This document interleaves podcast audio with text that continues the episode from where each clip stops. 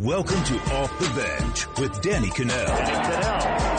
Back to throw. First and ten. The pass complete to his tight end. And Raja Bell. Bell has done something. 22 to Raja. Saw the future of football right before your eyes. Just yell it out, man. He can't guard me. All right, what's going on? Welcome to Kanell and Bell, hanging out on a Tuesday. Uh, we got Welcome of, home, Yeah, sir. I am back. We'll break down my round at Bethpage Yeah. in a couple minutes. We got the Warriors, their sweep of Portland. What does that mean? The Lakers continue to be a disaster, and uh, FAU has a new quarterback. Uh, before we dive into my round at Bethpage, something's been happening that's been bothering me. It happens a lot. I've Shoulders noticed. are slumping. Mine are. I got to do. I, don't know. get better posture. Yeah. but it looks kind of nerdy. I'm trying to do. I don't know. I'm trying to figure out my posture. Uh, if you don't, if you want to know what it looks like, you can watch us on CBS Sports HQ. if you're listening to the podcast, um, when you are etiquette wise, Uh-huh, I don't sure. know if I've done this before on the show with you. I know we might have done it in the meeting.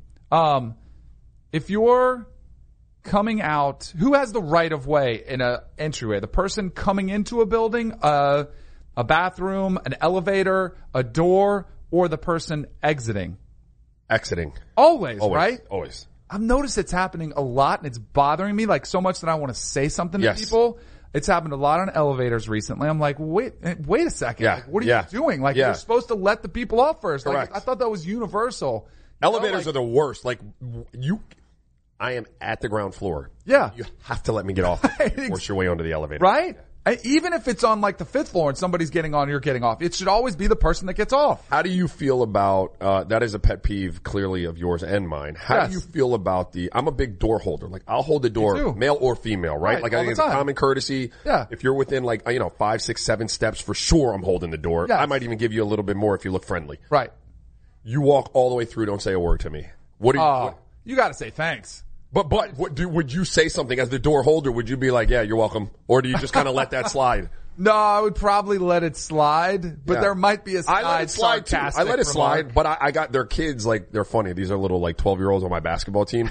One of them. Oh, I would wear them out if they're not no. saying thank these, you. These little dudes are like if they hold the door for you and you go by and don't say thank you, they'll be like, you're welcome. Like they don't care. They're like, I like that. Kids tell it like it is. That's what it do. If it was kids, I would wear them out. If they didn't say thank you, I'd, I'd slam it right before they got through. I think it's huge though. I teach my boys like all the time. Hey man, let them go. Yes, you know, manners. They're they're lost uh, lost art form. Uh, so we've got you covered here on Kanell and Bell. All your etiquette needs right here. Uh, so the reason I was off yesterday is because I stuck around, played Bethpage Yep. Black, the same exact course that the pros played from, where Brooks Koepka got his uh, I threw back to back. all under the bus yesterday. It looked Aw. dark. They were showing Mark up. Immelman. Mark Immelman was doing like a shot, and I didn't realize it was from Friday or from Sunday night because it was really dark. And I was like, "Oh man, is it raining up there today?" Yes. I was like, "It's raining. His round is ruined." I was like, straight hating. It was supposed to. I think it did rain the night before. It was like 40% chance. Uh, teed off at 7.03 in Yeah. the morning. Now, when you and I discussed this 84 and a half number, and Mark Immelman was talking a lot of trash, was like, there's no chance you'll do it. I was under the assumption that we were going to play up a little bit. like were- we were going to play like, You wearing Jordan golf shoes, man? yeah, you know it. Those are kind of sweet, although they're kind of ruined now, which I'm kind of bummed. They're leather on the outside. You like that? I hate you. the Dan that was here on the, on the photo there. up, Um, oh, that's messed up. Warning plus 18. That was my final score over uh, 18 over par, which was kind of ugly. It got a little sideways. Um, it was a blast. It was really tough. The 84 and a half number though, I thought was going to be playing like up one tee. So you're talking like five or 600 yards shorter of a course. When I got there, the group I was playing with was like, Hey, where do you want to play from? I was like, I'd love to play the tips, but I'll do the group thing. Wherever Yes. I don't, you know, I'll do whatever you guys want to do. And one other guy in the group, really good dude, he's like, let's, like, what are we doing? Why would we play the back? Like, Right, let's right. Play the tips like they do. He's like, does it matter if you shoot 85 or 95 or 105? No, you'd, you'd rather it'd be a cooler story to say you played from where they played from. Oh, you'd rather be able to say you shot at 82 on the black. No, no. Yeah, you would. You definitely would. So our mindset was like, all right, let's play from the Right, tips. So we right. played from the tips. I was getting heckled by the uh, the starter right as I was teeing off. He's like, "You think you're going to shoot 84? You're crazy!" Right. Like literally, as I was stepping over my ball, so I had to step away. Yeah, You know how one you can take the shortcut sure. right over the trees. Did you? You laced it? bombed it? Hey, yo. It might have gone through them, but it got to the fairway. Had like a then wedge in. Yep. Had like a twenty foot twenty footer for birdie. Lipped out. Ooh. Easy par. I'm like, this is gonna be cake. I got I got all there. The next hole, hit my drive in the rough, like it was kind of a dog leg left. Number Sure. two, hit it in the rough. I went won't- driver? I won't break everything down. Uh, Oh yeah, I went driver all, All day. right. I was, but it was a big mistake. There's a look at the scorecard. So number two, this is an example of, and then a double on three, the 235 yard into That's the That's a very tough three. par three. I I absolutely blasted my hybrid. I have a two like a two iron hybrid. Yep. Blasted it and was short of the green. Right. Like and, and then I had to chip up and it went off the back. That was that was a rough hole. That What happened on the par five? I figured on four, the par right. five, you could have been. That was the hole that we watched together. Sure. We were sitting right there. And at, that was actually one of the, so I only hit two fairways in my driver all day long. That's, that's tough. So that one I missed right, another missed fairway. But because it was where all the crowd was watching, Sure. it was like trampled down. Yeah, it was down. actually like my best lie of the day. Perfect layup. Mm-hmm. So I have about 72 yards to the pin. And the caddy goes, you only want to hit this 50. I'm like, what? I'm like, why? He's like, trust me. right in the bunker. No. So I went with the 72 because I was thinking, you know what? He doesn't know. Yeah. I can drop it right in there. Right. Went off that back and it like, this is the thing. Like I wasn't inspecting that. If I played the course today, like Yeah. after I would have realized some of my mistakes. That one, even though he tried to You didn't me. miss in the right spots. Exactly. I didn't miss in the right spots, in the right spots, so that was there. But the thing about it was, so t- only two fairways hit. The driver was sprayed all over the place. The rough, like, was the story. And that's what we said all week was the driver was going to be the most important club in the bag Yeah. for the pros. Yep. Brooks Koepka was second in driving all week. That's why it's a, it's, if you could go out there and place in the fairway, which obviously you can't. Right. But I, you could be like, man, you could be around par. Right, right, right. It's right. just so, the penalty for hitting in the rough is like a hazard. Sure. Like you play here in Florida. I grew up down here. You hit it in the rough. You just rip out whatever club and just rip it. And it's like, oh, no problem. Up there, I could only advance it about 30 or 40 yards. And it was like a great, I would, I would swing. I would only take a pitching wedge. Yeah. Like the caddy, we actually were on the same page on the front. So the front I shot 42 and I was just taking this approach like conservative. It was funny because I was talking to Debo and Mikey before the show and I was like, did you watch uh, Tiger play on Friday? Right. And if remember, Tiger was doing that all day long. So I was like, me and Tiger were on the same, same mindset. All right. Yeah. Because missed the I, cut. but I was right? actually doing the smart thing, punching, like just ha- as Sure. hard as I could swing. What- and it was going 40 yards. So what people don't realize is like the grass down here is a hard, stiff bladed grass. Yes. So even when it gets wet, it doesn't really change the effect of the grass. Right. That up, that northern grass, I don't know what it's called. Oh. It's wispy. It's like, and when it gets wet, it becomes so thick and dense that it literally just grabs your club face. Yes. There's nothing and you it can do with sucks in the ball like Oh, to the depths. Correct, oh, correct. It's sitting down. Like our grass, it'll sit up in. Yes. Like, you could get in the rough and had that thing basically on a tee. I didn't have one ball that stayed up in the rough. They all went down. Right. It took a long time to find them, even though you knew exactly where they were. You'd spend like three minutes looking for them. One time my caddy stepped on the ball. And so he's like, so he goes, you know, he goes, you can place this now. Right. And I was like, really? So I was like, sweet, maybe I, like placed it as gently, like one inch over, I placed it straight to the bottom. Yeah, Just didn't tough. work. So, uh, that was my round. 88. If I played it again, I would feel confident Look. I could break that score, but I'll take it. Breaking 90, I take that all day on the black from the tips. So don't, don't feel bad about that, bro. All right, so that was my disastrous day uh, at a Bethpage Black. The Warriors did not have a disastrous day. They actually finished the sweep of Portland. Uh, really impressive game to say the least. It's, they had now advanced to their fifth straight finals, even without Andre Iguodala, even without Kevin Durant, even without Boogie Cousins, who I think we forget is even on the team because he hasn't been with them for so long. It's no problem for them. They go off. Uh, Steph Curry had 37. He had 25 in the first half, and surprisingly, he was going toe to toe with uh, Meyers Leonard. Meyers was the biggest Leonard. threat uh, for Portland. But they just they found a way once again to get it done. Now they have nine days to rest until the final start. I mean, there's there's only so many accolades you can give this team, but they deserve all of them. I mean, yeah, this is, I mean, you're talking about five straight finals appearances. You're, you're in a rare air now as, as a team with your legacy. You're talking about, you know, even the Bo- the Boston Celtics with, with Bill Russell and, and, and those guys. What was it? 10? Was it 10 straight or Yep. 9 straight? But there were only eight or nine 10 teams. straight. There were only eight or nine teams in the league when they did that though, Danny. These, these See, I, didn't, I wasn't aware of that until you guys were talking about this morning. Right. There are 30 teams in the NBA right now, and none of them uh, have accomplished the five straight. You got four straight with the Celtics. You have four straight with the Lakers, both in the 80s, and then the Bulls with three and three, um, and the two year gap for MJ. So, you know, this is something we've never seen before, and I, you know, the way this team is able to continue to kind of reinvent itself, I thought they would lose last night. I thought it would be close, but I thought without Andre Iguodala, you know, that would just be a little too much. They probably just take it home and win. Th- this team is made of, of, of championship metal. Like I know it's cliche, but they just, they understand what's at stake. They understand the importance of closing out games when they need to close them out so that they can bank that rest, the advantage that that rest will mean for them when they get to the finals.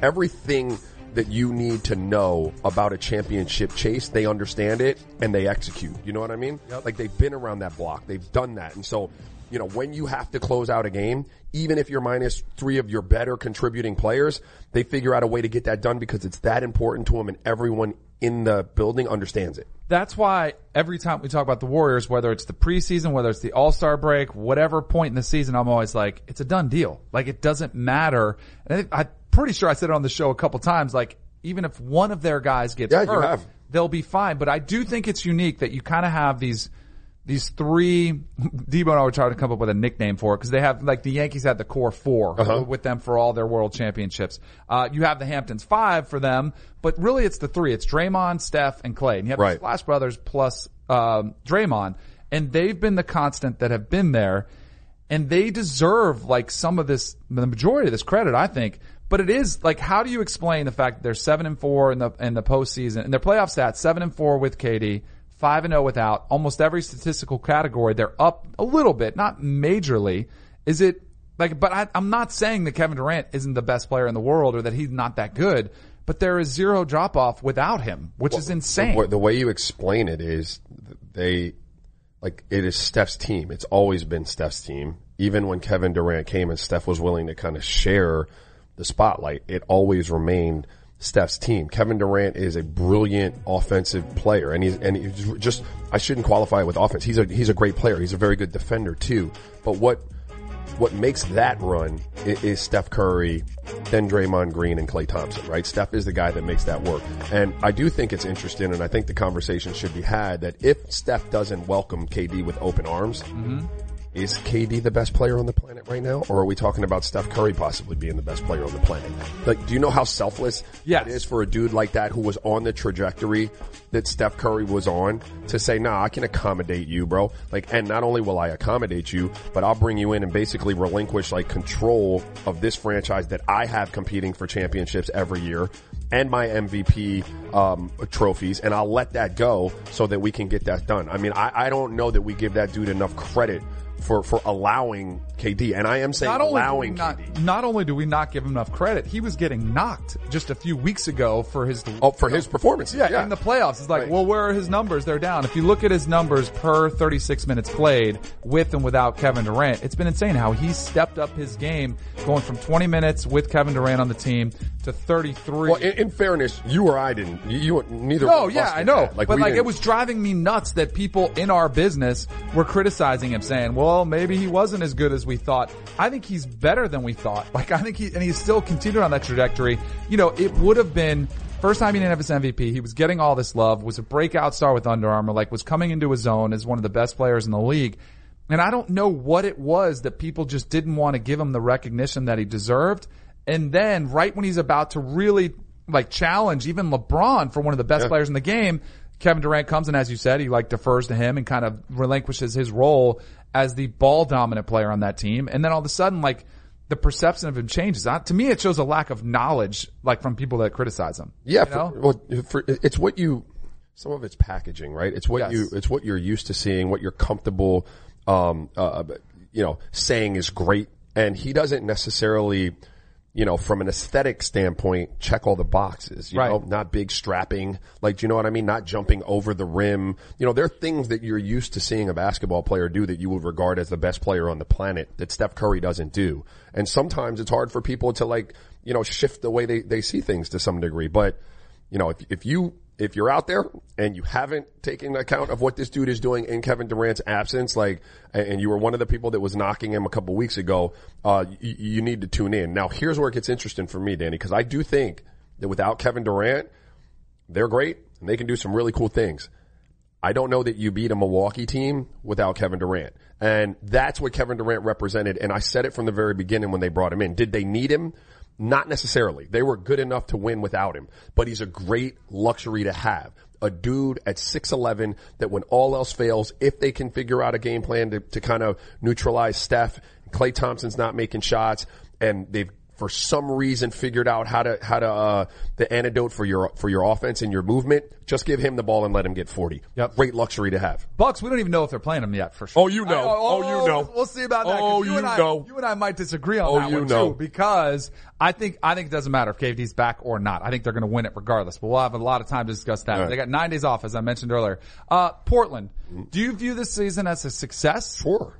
All right, so how do you build on that success? Because if you look at some of the numbers, there's not much they can do to this roster with Yeah. some of the cap restrictions they've got already committed to Damian Lillard and CJ McCollum, who are a great backcourt, but man, they failed to really mount a significant challenge. They're too small. series. They're too small, dude. Yeah. Like th- those those two guys. Uh, let's see. You got 61 in Dame over two. CJ McCollum three for. They have 126 million in Jusuf. committed salaries next year. That's 132 is tough. You're paying Evan Turner, Mo Harkless, and Meyers Leonard. Okay, so here here's what happens. They Damian need to hope that the Warriors break up. Like that's what they're going to have to do. Yeah, but then you still got to play um, probably Houston and and and the Lakers will be getting better. So as you're currently constituted, right? You have a, a lower ceiling than the rest of those teams, and I, I believe they're pretty much at their ceiling, or they were at their ceiling against Denver and to some degree, um, Oklahoma City. Right. Both of those guards are cooking.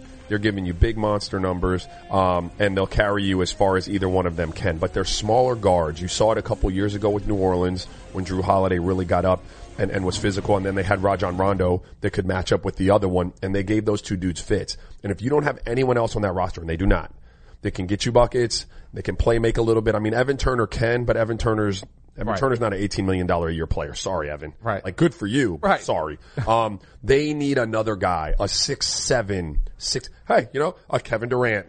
They need no, but Right. I mean, not Right. a poor man's version of Kevin Durant. Someone out there on the wing with some length, some athleticism, some skill level that that can that can balance those two small guards out a little bit. Jusuf Nurkic, it would have been interesting for me to see them because admittedly I didn't watch all year, Mm-hmm. but to see what they look like offensively with with Jusuf in there.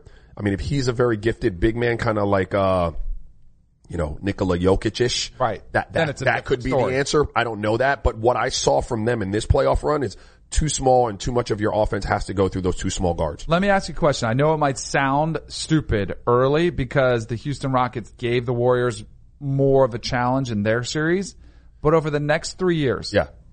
whose roster would you rather have? Portland's or Houston's? Because I don't think it's. I think so too. Yeah. That's what I thought. Even though, like, I think you're getting Chris Paul is getting older. Yeah. Hurry. And he looked bad. Yeah, He exactly. bad. He was starting to look bad already. And but either one of them though, I don't think is going to knock off the Warriors until the Warriors get broken up. I'm- and I don't know if that like if, if Kevin Durant leaves, I think it makes them more susceptible. As we were just talking about, like as long as they got Draymond, Steph, and Klay, they're still going to dominate.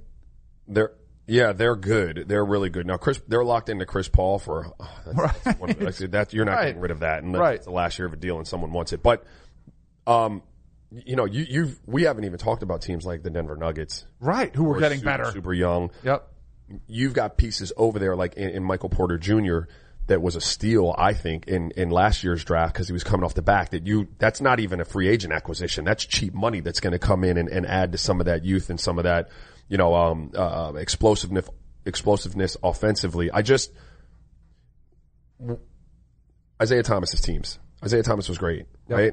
Um, you know, the, the, those small guards, you know, don't unless you're pairing them with bigger, more strapping people that can get it done. Small guards are going to struggle in the playoffs when they start swallowing that whistle, when they're not giving you a march to the free throw line. And so you can have one of them, mm-hmm. but when all of your scoring all of it is predicated on two relatively small guards and how they go from night to night, you're putting yourself in a really precarious situation if another team has the answer for that. And they, and the trapping, you know, I found it interesting because I did watch like last night a bit and, and Portland was making an effort to trap. They, if they go back and look at that film, they didn't execute well. And Meyers Leonard, for as good as he was offensively, you know, he wasn't attached to his screener, you know, his offensive player.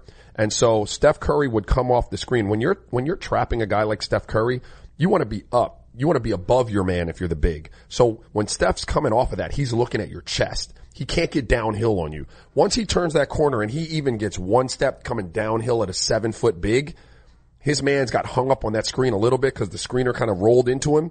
That's essentially a one-on-one with you and Steph Curry. That's a recipe for disaster. Right. You got to be up, attached, up the line, make Steph take two steps that way. You slide with him. The guard can slide with him. And, and now you've got some action. That's what they did to Dame Lillard and, and Portland didn't execute it well.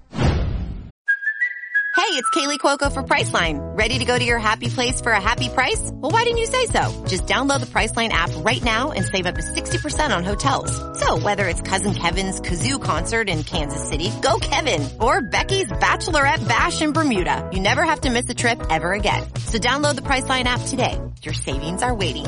Go to your happy place for a happy price. Go to your happy price, Priceline. Truly, it's it's it's saddening and disheartening to think he believes things are a misperception. I have talked to him several times since he decided to step away. We've had many joy-filled conversations. In fact, two days ago, we were reliving the combine and the fourth pick and talking about the great future that this franchise has. So these things are surprising to hear and disheartening. Um, but I look forward to the opportunity to talk with him and sit down with him and work through them, just like in any relationship, because um, they're just simply not true. I, I, stand beside him. I stand with him um, as a colleague, as a partner. Um, I've always supported everything he's done and will continue to. Um, and you know, I think that's the best way to address that. All right, that was Lakers uh, GM uh, Rob Pelinka. It's amazing to me how much he looks like Rob Lowe, but not like the Rob Lowe that plays the villain. Like you know the Rob Lowe that they kind of make Yeah. look goofy. The grimy Rob Lowe. Yes, that's Yeah. what he looks like, and that's what sounds like Magic thinks he is. Grimy. I I missed yesterday because I know you guys got to Magic Johnson's comments on first take. I love it because I've called the Lakers a dumpster fire on here. Basically, with Magic came and done, he took like a, a gallon of gasoline and threw it on Yeah. top of the dumpster fire just to make sure it kept burning and exploded even bigger. Right. Um, I will give Pelinka some credit because he did take the complete high road because Magic threw him under the bus big time yesterday. And for him to just kind of blow it off and say, Hey, we had a great time together and we did this and it was great. And I'm, I just talked to him two days ago. So there's, it is so screwed up. We have not seen a franchise this dysfunctional like in a really, really long time. I'm, this, they might be the new standard, the new gold standard for dumpster fire. You was a lie. you was a lie. One of you mofos is lying, bro. I don't know which one of y'all is lying. One of you is a lie. Cause you can't sit up there and tell me, oh yeah, like, you know, we stand together. We stood together. We're partners. I've supported everything he does. And then Magic be out there saying like, hey, dog, my man is a snake. Right. Not, it can't be, it, one of you fools is lying. I tend to believe Magic. I, I, look, I know, Well, Magic doesn't have anything to lose. He's got nothing to lose in this. He came out, he quit his job. He said, yo, y'all can have this. This is not what I want to be doing right now. But let me tell you what that looks like inside the building. and from everything that we've got since Magic's left around the coaching search and around, you know, everything that they've been trying to pull off, it would lend me, uh, it lends itself to me believing that it is a mess and it's a true mess. And some of the stuff that Magic talked about, like some of that, you know, insubordination and stuff like that, that's, that, you know, those are messy things. I, I believe Magic. Uh, I believe Magic a hundred percent. I think there could be some some break in the communication clearly, Um, because I could see a circumstance where Jeanie Buss, who has referenced Magic being like family, she's idolized Magic, right? She wanted him to come in and help run the organization. She would do whatever it takes. So she's like, Magic, I'll let you do whatever you want. Just come and just come work with us. It's good. We can help us recruit LeBron. Right. I think that was probably one of the main reasons she got him Okay. in there. And she was probably You like, don't hand him a president's job to do that though. but I think she did. No, I, I think that's what I'm, that's what I'm alluding to. Is like she gave him this opportunity to do this and she was like, I don't care if you still vacation for five weeks. Right. I don't care if you go to the wife, go to the movies with your wife on Sunday. I just want you to be the face of the franchise. Help me run this thing. Yeah. So he agrees to it. He's like, yeah. Then Rob Pelinka is hired as well. And he's probably busting his tail like most GMs do. Right. Working, grinding, you know, meeting with scouts and doing all this stuff. And every time he comes to the office, he's like, where the heck is Magic? Right. You know, and he didn't get the memo that Jeanie said Magic can do whatever he wants. And I could see that starting to fester behind the scenes and him getting, you know, irritated and irritated. And then you, I could see, I could totally understand how There- this unfolds. There are a lot of ways to handle that. First of all, you don't hand somebody a president's job. Um, if, That's the first, yes. Just to recruit someone. Secondly, if you do hand him a president's job and you fully understand that he's not going to be grinding it in the office because you should have known that. Right. Um, then you make that clear to Rob Pelinka, who's under him. Hey, look, he's your boss, but he ain't gonna be in the building every day. Your job is to do X, Y, and Z. Thirdly, if Rob Pelinka starts to, to grumble and gripe and go above magic to you about it, as the, and this is where the buck stops. It's with Jeanie. If you're Jeanie, you have to say, ah, don't come in here with that bull. Right. I, I already told you that this is what it's going to look like. I don't want to hear any griping and crying, Mr. Rob Pelinka. This is what Magic was going to do. He's still fulfilling his obligation to the Lakers, if in fact he was. All right.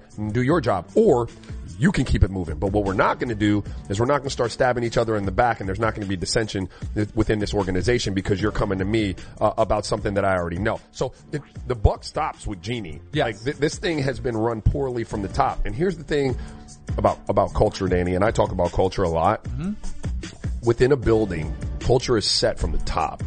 It's, it's, it's not just a word. It's a way of life. It's, it's the way you conduct yourself on a day to day. It's, it's whether you're going to be detail oriented in everything you do. And that trickles down, right? So then the people under you understand, man, that's the way my boss handles this. This is the way I got to handle this. And the people under them understand. And before you know it, you can walk into someone's building and everyone is in lockstep. Everyone understands the way you're approaching it. The Lakers have no real culture and no direction. And that starts with Jeanie. So we got this Lakers organizational chart. Jeanie Buss the head. She's the owner. Rob Pelinka is the GM. Tim Harris is the COO. He was mentioned in uh, Magic's press conference. Jesse Buss, another Buss, assistant GM. Joey Buss is the G League. Now you have Frank Vogel. You know who's not on there?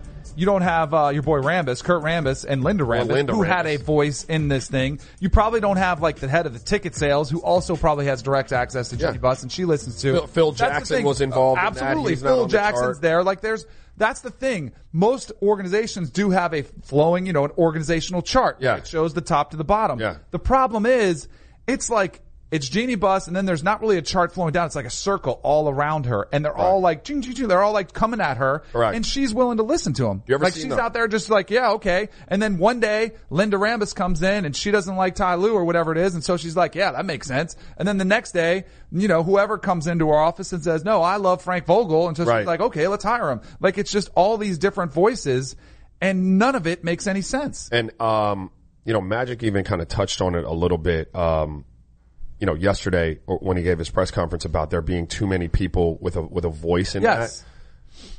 Again, that's another, that's another leadership thing. Absolutely. You have a small circle of people that you, who's, who can have your ear when push comes to shove and a big decision needs to be made. If you start listening to every voice that wants to have an opinion on, on a topic like that, your head starts to spin. You can't keep clarity and you start to, you know, lose focus on what you should be focused on. And that happens way too often, you know, with the Lakers. And, you know, I, I don't have any beef with Jeanie or the Lakers. Like I, I, Right. I don't really care. This is just my take on what I'm watching happen out there. But if you can't run it and you can't control it, then get out of the way.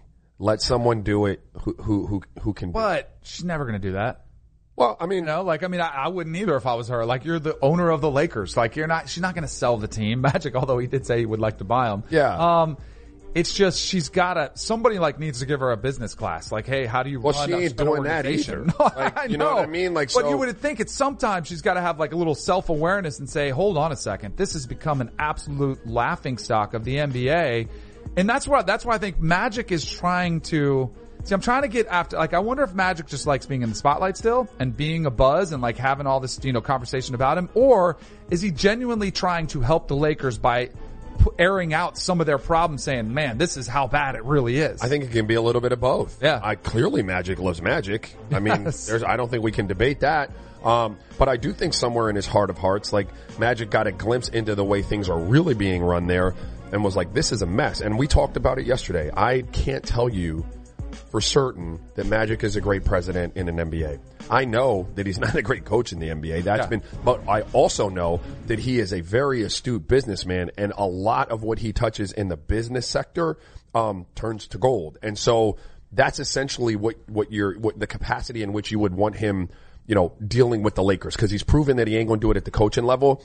And I don't know that he wants the grind of being the on on the, you know, day to day on the field, uh, uh, uh, president, but purely from a business overall perspective, how we're going to run businesses, he does that very well. And so maybe, you know, if she wants to lean on magic, it'll be less in the president's capacity and more in the overall, like, how do I clean up my business capacity? So you got Frank Vogel, who was announced that day. I mean, it's a, it's a comical how bad their timing is, how everything Oh, comes out. Magic If- straight, he's straight like, uh, sabotage that thing. Oh yeah, for sure. So now you've got free agency is, you know, a couple months away. It's in July.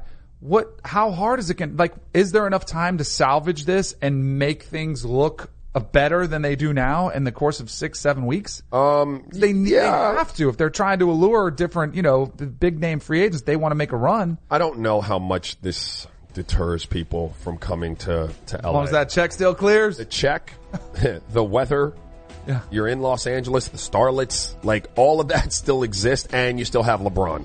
Yep. Right? So all of those things are going to speak to people. The market is the market. You know, Lakers can be a mess and it'll still be attractive to, to most guys. They're going to be looking at whether they can win a championship and whether LeBron represents their best avenue to, to a championship.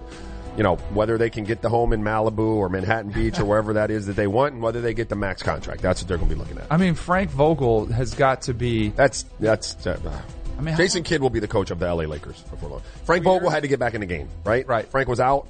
He needed to get his name back in the game to to you know once you're you got to be back in before they'll give you another job sometimes. Right. You know what I mean? Like Yep. so you get your feet back in and then maybe you can go somewhere else. Uh, That's going to be Jason Kidd's job at some point. Yeah, sure feels like it. All right, welcome back to Kanell and Bell. So the Minnesota Tim- Timberwolves, I keep struggling with that stupid name. It's not that hard. Uh, the T-Wolves, they have decided to keep Ryan Saunders in place, make him the full-time uh, head coach, uh, with some of the younger players' input, including Karl Anthony Towns. Um, they're saying, hey, we like him. We've had a good time with him. Let's keep him as our head coach. They announce it. He's 33 years old. My first thing when I see this is, oh, there's no way this guy gets this job, 33 years old, if it wasn't for his dad being a, you know, Bro, lifer. in come there. on, bro. He's been an assistant coach for 10 years already. Which man. means he got a job when he was 23 years That's old as an assistant coach, which does Now, not happen that, in this league. That may have been um, because of his dad being Flip Saunders, but he's earned his keep, right? You think he has? Ten years. Why? I don't have any proof to say So he hasn't. well, here- a 10 year assistant, you should probably be up for a for a head job if you're any good. Yes. But don't you think that's the whole reason he's in this position is, and I, like, I like Flip. He was at ESPN. He did some, I- like, I liked him. I think your Nice. I'm sure Ryan's a good dude. Like, I'm sure, like Kyle Shanahan, good kid. Like, I'm, he was on ball boy. right. I was in the Broncos. But let's say these your son. Let's Yep. say your son, right? Yes. It's quarterback. Yes. You could probably. Pro, if you really wanted to get him on the team at, at Florida State, right? Like Probably, walk on, yeah. Yeah, I would hope so. Walk on, Yes. like you get him on the team. Yes. If he ain't no good, they ain't gonna start him, are they? No, No, you could get so Flip could get him in the door as an assistant coach before he probably should have gotten in the door as an assistant coach. I'll grant you that, but I don't know that you continue to stay around on people's benches for ten years and then ultimately, you know, get the head job just off off Daddy being Flip Saunders. Uh, all right. I would. s- I think you, you make a really good point because you're not just going to be handed the job. It's not like he hasn't been paying his dues. He's done that. But I look at some of these other ones like Lane Kiffin, Yeah. youngest coach in the uh, in the NFL history, was a disaster with the Raiders. Right. His dad, Monte Kiffin, obviously a lifer in the NFL coaching ranks as well. Uh, Kyle Shanahan just mentioned some of these other ones. Kyle Shanahan still remains to be seen how good he's going to be as a coach, but he's had his opportunity. I just like when I hear that term nepotism, I think professional sports probably are the most guilty of name association. If your last name is somebody who was a good coach, mm-hmm. you are going to have always have a job in the NFL, NBA, Major League Baseball, whatever sport it is. And I guess I don't know. Like I totally hear you. If I was if I had a son, I would absolutely. If my daughter wanted to be a broadcaster, Right. I would be saying, "Hey, I'll call up all the people I know at ESPN, CBS, Fox, all of them, Right. saying, "Hey, man, remember me? I got my daughter. She's 23. She's looking for work. Yes. and hopefully I could get her in the door." And that's, I guess, that's just how life works. That's life. Yes, Yeah. that is life. I, I now the jury is out on on on uh on on Boy Ryan? Yeah, and whether he Do you have know, a problem he- at all that, like, it's a, it's, it, I don't know if it would be a red flag, but I'm a little bit cu- uh, curious that he was so strongly endorsed by his players. Why? I don't know. Sometimes your players like you a little too much. It might mean that they're walking all over you. And because of the way Jimmy Butler talked about this team in general, the younger kind of soft players, I mean, he basically called them out. Right. Like I wonder if they like having a coach who's friendlier and nicer and isn't going to drive them that hard. Well, just because they like him doesn't mean that True. his style won't produce. So I think that remains to be seen, right? The jury's out on whether that style, um, it, it's probably, it is probably a lot different than the way Thibs, but Thibs is on the Right. other end of that spectrum. Like Thibs is like grind you out, like take years off of your career type of coach. So wouldn't be surprising that, that, that Karl Anthony Towns and, and Andrew Wiggins would re- respond better to a younger guy with more of a today's approach to, to, to the work that, that it requires and, and the rest that they're giving some of these guys. But I don't think you can make a determination on whether that's a good or bad thing until you see the way they come out next year and play. And his 17 and 25 after replacing Thibodeau, Right, that That's a a mess. You, you know, you inherited a mess. So you, you know, general manager, they got a new GM, uh, new president of basketball ops. They've got to do the job in terms of getting the right pieces, um, that are complementary to some of the stars that you have in place. And then you start to get your culture in the building. If you're Ryan Saunders, continue to develop that. And then you can make an, make a judgment on him through half, half of next season. Like Yeah. first half of next season, I think you got a good enough sample size to say, okay, they're you want to see that they're playing hard. You want to see that they're playing together. You want to see that they're competing. I, I wouldn't even base it, I wouldn't even judge it off of wins and losses that, that quickly into next season. I would just want to see that we're headed in the right direction. if you have as much money as they have committed to Karl Anthony Towns and Andrew Wiggins, uh, I would probably want their input too. Correct. you know, like because that relationship is really, really important. As we've seen, some organizations, if the coach isn't on the same page as the players, it becomes a disaster and it's contentious. And usually the coach gets run off pretty soon if it doesn't work out. That's fantastic. Those dudes are making that much money. And I, and I think it's fantastic, but neither one of them has won anything. No, no. They're robbing. I mean, this is this is robbery. Nah, but I mean, I shouldn't- I shouldn't say that. No, but a lot of I- dudes in the I NBA. stole a lot of money from the NFL and wasn't anywhere near that much. Yeah. We're all stealing at some point. Those guys are just stealing a little bit more. That's a lot of bread. There's a lot of cake. Yeah. Uh, all right, so we are just talking about Lane Kiffin and uh, how he got his first coach job. He is the head coach at Florida Atlantic University, right down the road in Boca Raton. Mm-hmm. That he has really embraced. We we did our podcast only special on Last Chance Uh-huh. U. He's embraced FAU as the destination that's not a junior college. Absolutely. So he's taking in all kind of guys. Uh, I don't know if troublemakers is the right word sometimes, but sometimes knuckleheads, sometimes guys who just weren't good enough. Some, it's all different reasons, but he'll go out there, he'll tweet at people. It's hashtag come to the FAU. Yeah. Not come to the U, it's come to the FAU. Yeah. Um, Deondre Francois was at Florida State, was a pretty good player, tore his ACL, got killed while he was playing quarterback because his Right. offensive line was atrocious. Then gets sent packing because he had a, a domestic violence issue. There was a videotape, supposedly it's kind of, but he's, he's owned up to it. He's apologized for it. So you're assuming there's something there, obviously. And Lane Kiffin takes him in. Do you have any problem with FAU taking in Deondre Francois or anybody else that has serious issues or more, not just academic issues, but histories like this? Um, I do not support domestic violence. No, no, all. let's just go without saying. Uh, I, I don't have a problem with them taking Deondre Francois, and this is why. When you're at a school like an FAU or an FIU or any of these like you know smaller mid-major type of schools, you're not getting a Deondre a Deondre Francois normally. Do you know what I mean? You're not taking you're not getting a swing at a uh, uh, Zion Williamson. They they are just you're they live in your city and they they won't even look at you. Do you know what I mean? So this is your only real chance to have a talent like that come and help further your program. And so sometimes when you're those schools, you have to roll the dice a little bit more on, on character. Yep. Chasing talent. And that be, that's because you can't otherwise allure that type of talent. And some of these guys, you know, w- given the second opportunity, not all of them, but some of them given a second opportunity, you know, wind up turning it around. Uh, not just on the field, but off the field in terms of uh, of their personal life, getting their degrees, and so on and so forth. And if you can help facilitate that for a young man, and in the process get a talent that you normally wouldn't otherwise get, then yeah, I support it. I'm all for redemption stories, uh, you know, for guys that can make mistakes, own up to them, and change their lives around. There's got to be some place for them to do that. Now, you know, some people would say, what are you talking about? It doesn't have to be football. Like, you don't have to give them back football. I realize that Why does football without- have to be taken? Or basketball or, or, or no, but Right. like, why does it have to be? I don't know because I think football and being in a team atmosphere with very a lot of structure, a lot of discipline can be a good thing for somebody. Now I do think, and I'm sure that Lane Kiffin and FAU have a pretty tight policy with Deondre Francois. Hey, we're Sure. giving you this last chance. Yeah, you got no strikes. You got no strikes, I mean, and this can't- is what's going to happen. Uh, because if you look at it, Deondre Francois was pun- like he was kicked out of Florida Mm-hmm. State. Like he's he's good enough to play at a Florida State or a Power Five school, and now his punishment is he has to go to FAU, which you know there could be worse punishments, obviously. But I I'm all for giving kids chances. You know? I, I am too. I, I hate the conversation about. I, I don't know. sentence, like he should never play again or Yeah, never be allowed. as it pertains to sport, and this is a bigger conversation. If you're telling me that someone has has done something so egregious that they should be in prison, okay, right. Put him in jail. Absolutely. no problem with that.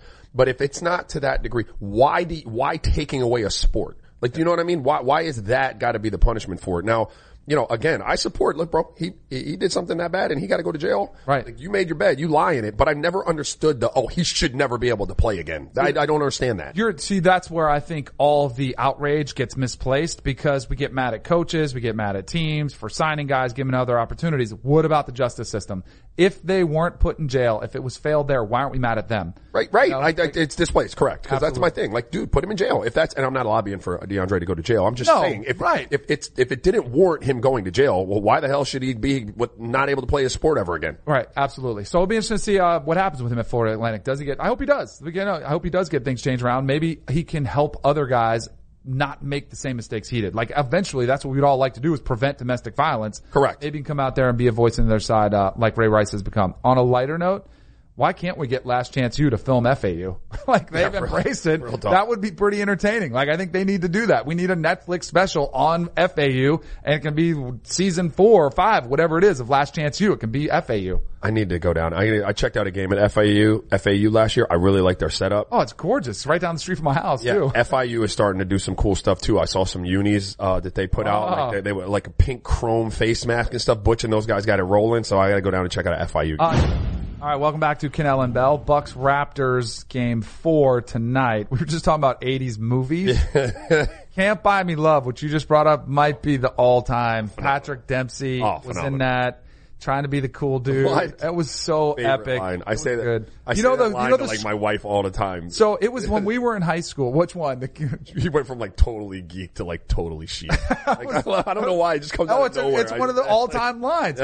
I was in high school when that was going out. Yeah. Do you remember their high school was like in Arizona? Yeah. I wanted to go. Like I would tell my parents, like I want to move to Arizona and go to that high school. I think it was Tucson or something. Yes, Yeah, it was, great. gorgeous. Yeah. It was out there, unbelievable. Remember, he took her on the date scene Oh. to the plane Yeah, graveyard. graveyard. Like, that's right. that was pretty mac, but that was a great, great movie. movie. Uh, all right, so we got to do um, actual sports, and then Game of uh, Game of Thrones recap. Uh, Bucks Raptors. I'm mad at you guys, all of you guys that are on our text chain. Debo, Coca, you. What happened? Because last night, about a half hour before the game, I'm like, who's going to win the game tonight? I was like, more importantly.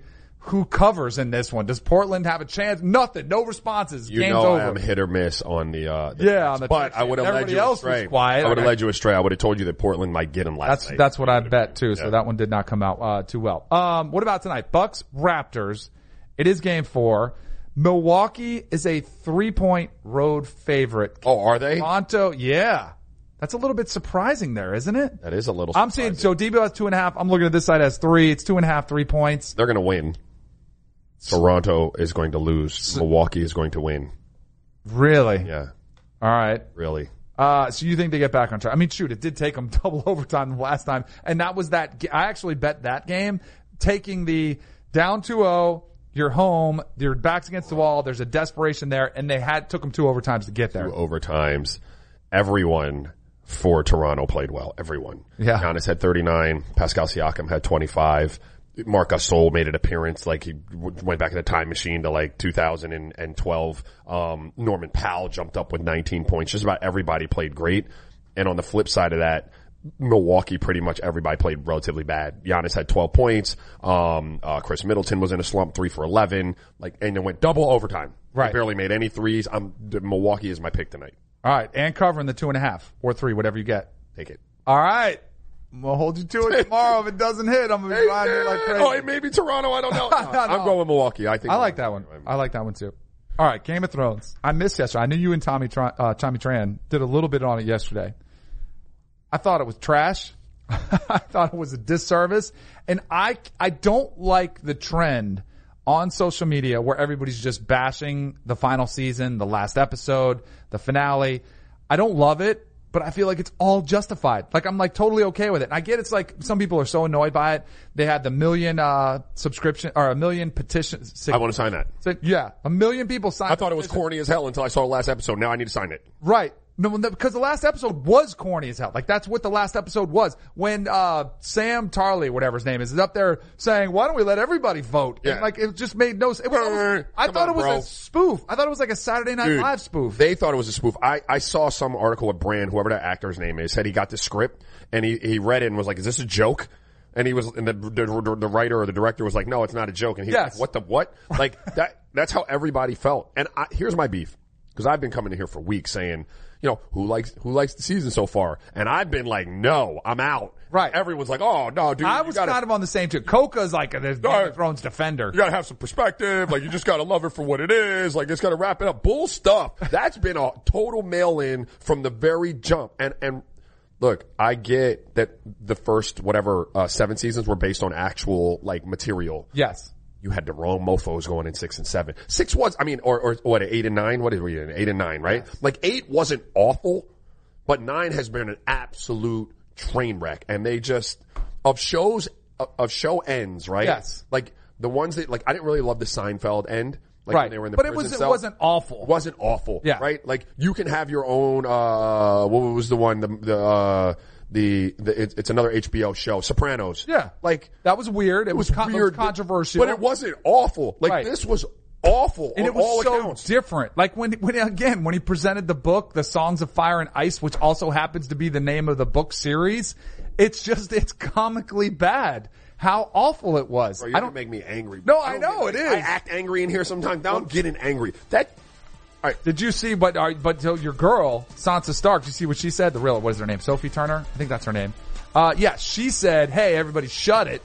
Because all these people worked hard and they spent all this 11 months out of the year doing this final season eight. She said, leave 'em alone. Sansa, Let it be. You hush your mouth. all Man, right. really? That's where we're going with this thing? We're going Bran? with Bran. We're going with Bran. We're going with with Arya Stark, the baddest mofo on the Yeah, planet, just leaving. on a ship. Right. She's gonna go explore. I didn't. I didn't mind Jon. Like, well, I, No, I that was that was the one thing I saw coming, which was very predictable. I actually liked the fact that he got her, and Yeah. like because it was so out of character for him. Like he's Mr. Loyal, would never stab somebody in the back, and then he liberally stabs her in the stomach. Yeah, Like, but I oh, even kissing- thought that could have been like a little more of a climax type of deal, right? Like, I, I don't know, man. I don't. I I didn't like it. Yeah, I didn't either.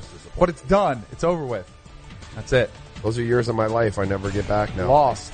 That's your Game of Thrones recap by Kanell and Bell. Hope miss you. enjoyed it. Yeah. Sign that petition.